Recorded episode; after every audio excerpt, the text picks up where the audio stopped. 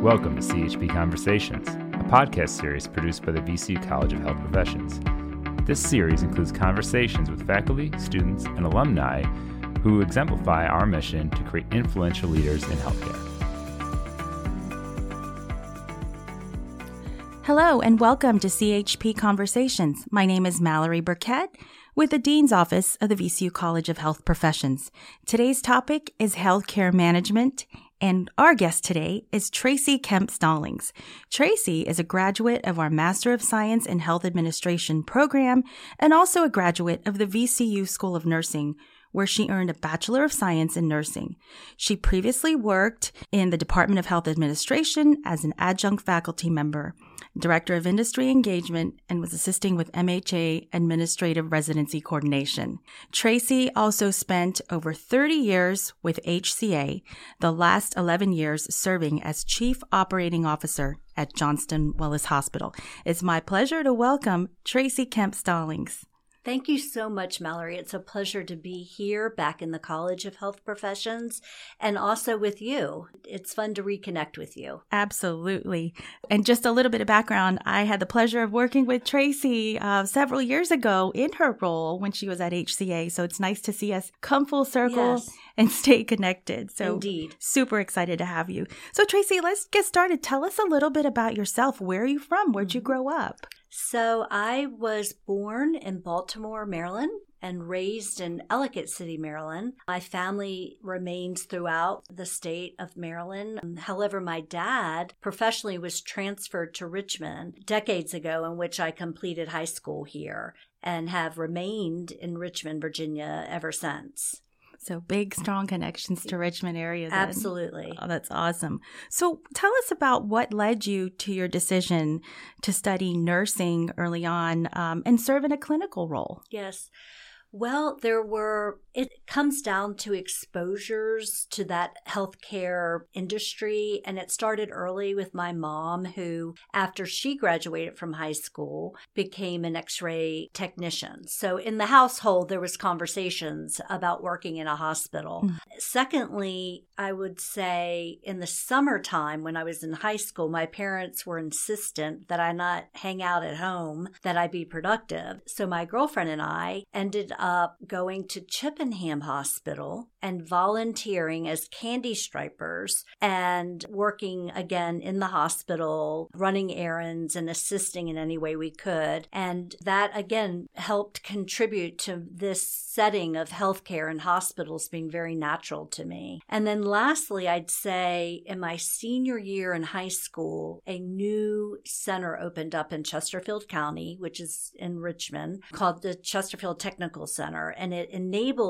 seniors the ability to attend something vocational in your senior year as an elective. And my motivation initially was, oh, I have to have a car to drive to the tech center. So I'm like, I'm going to do that. And I signed up for nursing assistant course. And I did get a big old 1969 Plymouth Sport satellite and got to drive every day to school.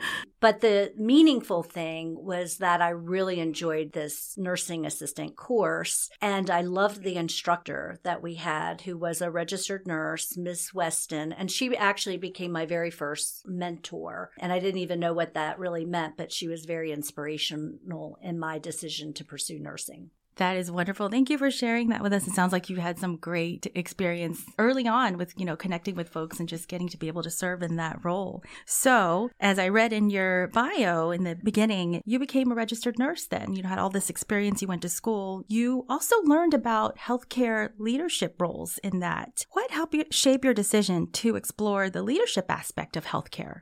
Well, it was a little unintentional initially. And I'd say the bottom line is that I followed the advice of leaders I respected, and they saw in me some leadership attributes that I didn't really recognize myself. And that enabled me to apply some early leadership positions in the clinical setting. And I had mentors that were great leaders, women, nursing leaders mentors that, in fact, encouraged me to pursue a leadership track and not just a clinical track. I never wanted to leave the bedside. I was a critical care nurse for a good 10 years, loved it, worked in a great team. I saw the benefits of working under good right. leadership, and that began my journey to explore other leadership opportunities. So that's really fortunate you had folks that saw some things in you it is. Uh-huh. I think I eventually ended up getting assigned a lot of duties, and those duties were instrumental in helping the department operate. And uh, whether it was scheduling or policy review or mentoring or training new nurses, I was doing all these things that really are very instrumental in the attributes of any leader. Absolutely. So, with that, you know, you're getting this experience doing different things, different responsibilities. You decided to apply for something really important, something significant in your life that helped shape the rest of your career path. Let's talk about that. Your decision to apply for the Master of Science in Health Administration program here at VCU. What were some of the factors that helped you confirm that this was a good choice for you?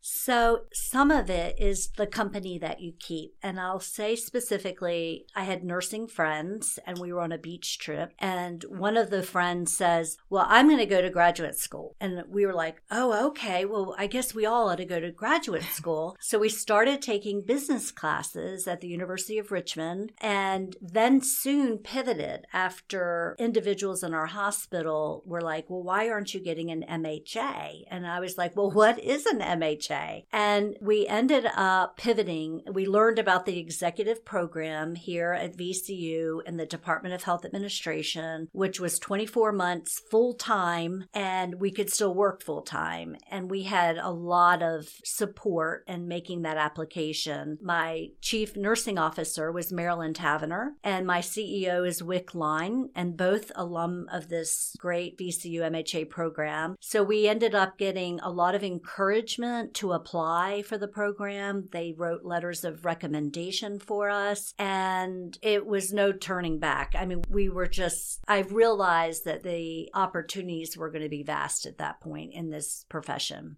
Absolutely. And with those opportunities, looking back, how do you think your experience in the health administration program helped shape you for future roles you held?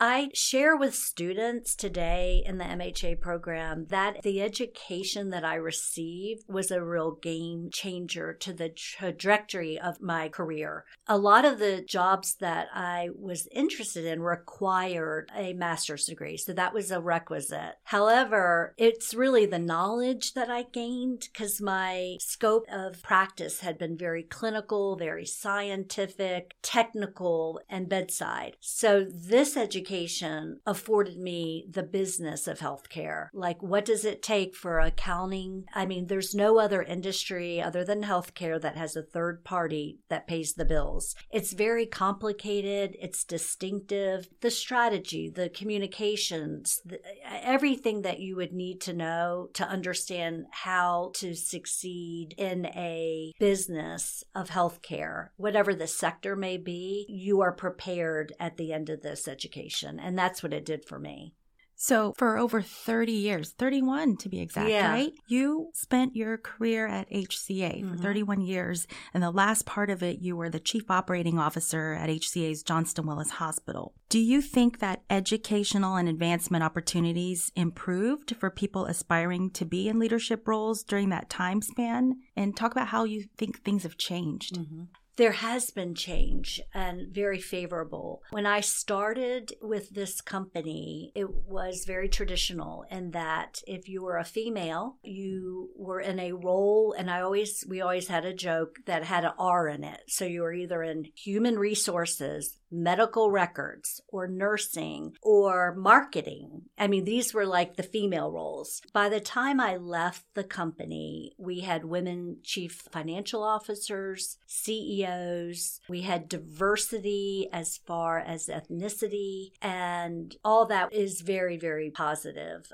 I worked with one of the very first female CEOs in the company. And again, HCA is the largest private healthcare company in the country. And Marilyn Tavenner was my boss and became the CEO at Johnston Willis Hospital. And if she wasn't the first, she was certainly one of the first female CEOs in the entire company. And that goes back to this whole thing of people seeing people that look like you and realizing what options or opportunities there may be for you. Right, right. So I've seen a lot of changes. And then policy changes. We had HCA maybe, I don't know, 15 years ago started with extending health benefits for domestic partners. So more than just waving a pride flag, we actually saw policy that supported diversity in all kinds of regards. We still have, you know, opportunities for improving in our industry. I think there's great intention now, and that's reflected also in the diversity within the classes in the VCU MHA program. So it's got to be intentional, and I'm seeing great improvements from when I started my career and who is filling the C suite, if you will. It's, much more diverse. Absolutely. I'm so happy to hear you say that. We talk about that diversity aspect and how important it is. You know, you made a comment a, a few seconds ago about, you know, having someone that you can connect with because that person looks like you and you feel like, you know, you can be in their shoes. And, and I know that that is something that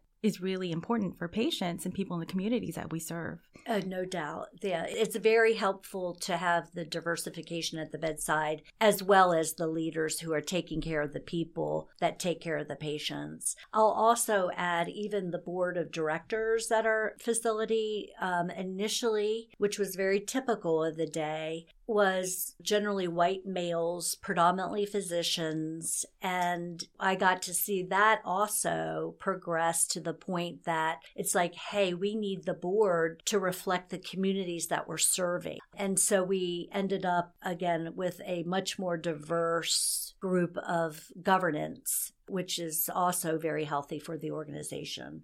Sure, sure. Yeah. So I have read great articles about you that are out, um, interviews that you've done, and you've always taken the approach as a servant leader. Talk about what this means to you and how impactful this is for patients. Yes. Well, it's a term that I never really used. Like, I never really said I'm a servant leader. Right. However, I've been hardwired very sincerely by putting others first. And I think that's what a servant leader does. I believe that, you know, healthcare is a service industry. And I, I know that leadership is about people. So, you know, we manage processes, we manage technology, and we manage policy, but leadership is about people and how we get our job done working with people and through people to achieve certain goals. So, in order to be a servant to the organization, you must serve the people that are actually doing the work. And we all know that if you are serving your employee base, you're going to have very happy patients, and then you're going to have very happy providers or physicians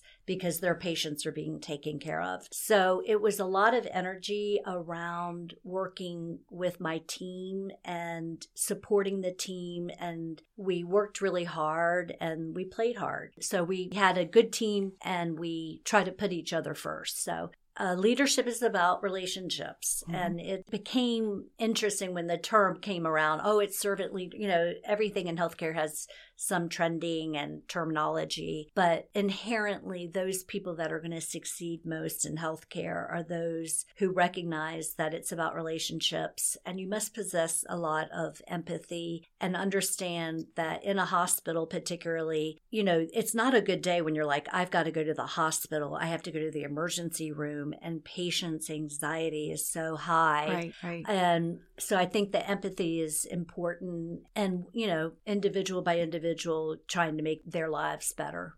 So clearly, as a bedside nurse, you know, mm-hmm. you've got somewhat different an experience um, than when you transitioned over to healthcare leadership. Can you talk about, let's focus on healthcare leadership then. Talk about some of the re- most rewarding moments you experienced as a hospital leader. I am really fortunate because I've had many things that I am very proud of. And it's easy to look at things such as brick and mortar. I mean, because you can see it, it's like a memorial. So building a cancer hospital, a $35 million cancer hospital, an $11 million neuroscience center. And the beauty in that is not the building. The beauty is that you had nurses and doctors say, we have really an opportunity to improve the way we take care of our patients. So let's co locate all these services under one building and um, make it better for patients and providers to take mm-hmm. care of each other. I will say those are the big projects, but the truth of the matter is what really I took pride with is our performance matrix. So when we received employee engagement or physician engagement surveys and they were favorable results, that to me is just validation that your leadership is making a difference. The reputation in the community, having seen that improve over years, meant a whole lot to me and also some of the accreditations that we earned, for instance, being a comprehensive cancer center or a stroke center. Again, it's not that you're just getting the trophy, it's that you have this teamwork collectively working together to put in processes and policies and the right talent to deliver day in and day out the best care for your patients. And those accreditations are a recognition that this team has really worked hard for the betterment of patients. So I think the accreditations is another thing I would say, not because it was a trophy, but because of the process getting there and even more hard sustaining those levels of accreditation standards kind of like a symbolism too of you know kind of a testament to the hard work of the team and everything you all have worked for absolutely. Yeah, yeah it, it was. It, t- it takes a lot of teamwork and a lot of time and it's it's certainly worth it when you look at performance matrix and quality of care standards. Wonderful. So, you served as an adjunct professor here in our Department of Health Administration. Tell us what you enjoyed the most about your interactions with the students here. What valuable lessons about leadership um, did you want them to learn? What did you want them to learn from you? Well, it was truly a pleasure. It was fun working in academia after working in a private sector for so long. So I have a great appreciation for working with very smart professors and researchers. My role with the students was very satisfying. So as they entered the program, the growth that you saw year over year in their professionalism and their communications, their leadership was really very very fulfilling. My job was to help the students in many ways, one of which is for them to recognize who they are and what they possess and attributes, and to align those attributes with what we thought were the best for their administrative residency experience. Not to say that all attributes, whether they're strong or weaker, they all need to be exercised, but you tend to be happiest when you can align those things that are more natural with the job. So, some of the lessons, uh, I mean, we tried to really reinforce with the students is that the, for instance, administrative residencies about what you are going to provide the organization. So it's not like, you know, what's in it for me? It's like, what are you going to do for the organization? Mm-hmm. It's also a lot about being resilient. The whole administrative residency process is stressful. Work is stressful. Life is stressful. So, how do we start teaching early healthful habits to manage stress? Because that's inherent in being human being. So, resiliency was something. And again service you know how can you serve others and how can you reimagine healthcare? I mean that's our mission statement in the department of health administration is helping to reimagine what can happen. And i've always challenged them. I'm like please fix the system before i need it. But seeing how creativity innovation can also be very instrumental in how you approach projects professionally as a healthcare administrator how you solve problems how you support creating new and different, better solutions. So it's many different aspects, but it, it, it was really fun helping them get this administrative residency, which often launches, you know, their career in different companies or different sectors of healthcare. And, you know, my satisfaction was seeing the amazing growth over that journey of their two or three years. Oh, absolutely. I know those students and the faculty and staff that interacted with you. We're very fortunate to have you here, hear your perspectives, and then you know share your experiences with us. So it was fun. It, it, really was fun. The department, I remember sitting in some of the department meetings in health administration and hearing how the professors would be answering questions based on research. And I would be there like, well, I don't have the research, but I can tell you my gut. or just my perspective right, was right. through experience or something very uh-huh. different. Uh-huh. And it was fun to blend those perspectives. Yeah, that sounds like a really neat time. Thank you again for being a part of the college. So, yes. you talked about this a little bit earlier in our conversation. I think it's important to bring this up again how important it is for us to encourage others, especially women, mm. not just in healthcare, you know, all disciplines. How important is it for us to encourage others to take actions and risks that will make a difference in their lives?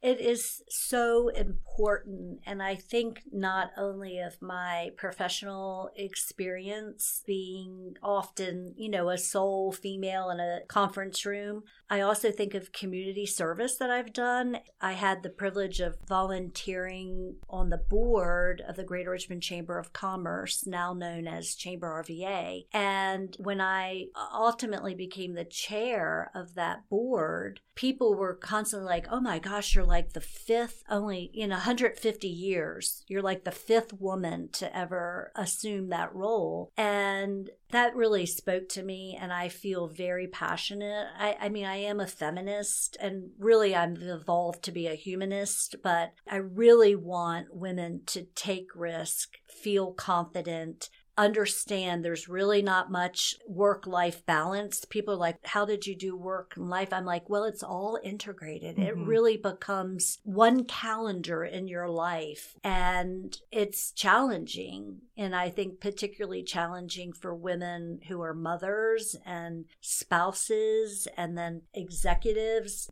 it's a lot of give and take. And I think each of those roles have peaks at times, but it's all challenging. But I really want women to make a difference. And they do when they're in roles of leadership. They help a lot of women, not only just by seeing what they can achieve, but how they can do it effectively. So hopefully it's an inspiration. I love and I do a lot of one on ones like with friends and they have daughters. You know, can you talk with them? And I think the younger generation has it. You know, I think I'm meeting a lot of young women who are much more informed about gender opportunities and are confident. So I feel like that's actually improved over time. But yes, I love to promote women and everyone. I don't want to just point out women, but it's important to elevate talent help people identify talent and build confidence and have them see what doors may be open to them. And I love to encourage networking. And I think that network is crucial to their exposure to all kinds of opportunities. Right. I think that's such an important message for people to hear. So thank you for sharing that. You talked about your involvement in the community with Chamber RVA, and also that includes serving on the MCV Foundation Board and VCU Foundation Board. How do you feel these roles help you support the university and our surrounding communities? Wow. Well, it is an honestly, it's an honor to serve on the currently the MCV Foundation board. I did work with the VCU Foundation board and love that as well. The medical campus obviously is a little closer to home, being that I have two degrees from the medical campus of VCU. And now, as a board member, I have the opportunity to support those folks who are doing a lot of great philanthropic work. Um, in fact, some of the staff in the foundation also raise money, and then our job is also to be great stewards of that money and help invest that money to grow the money because we want to support the professorships on this campus. We want to support the patient care, the researchers, the university, the programs, including this great College of Health Administration.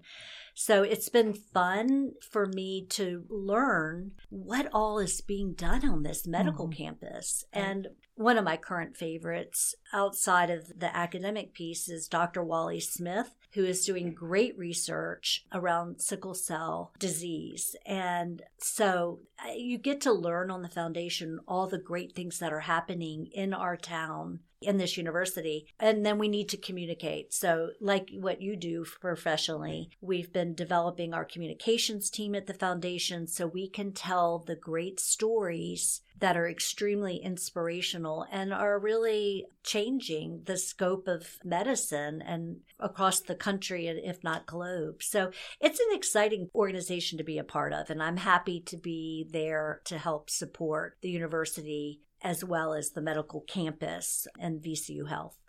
So, so very important in all that you do, Tracy. This was a pleasure talking to you today, and I really thank you for being a part of the college and for the work that you do in our community. Thank you so much for being with us today, Tracy. It's an absolute pleasure, Malorie, to be with you and to be here back on the campus. It's a great place to be. Thank you. Thank you.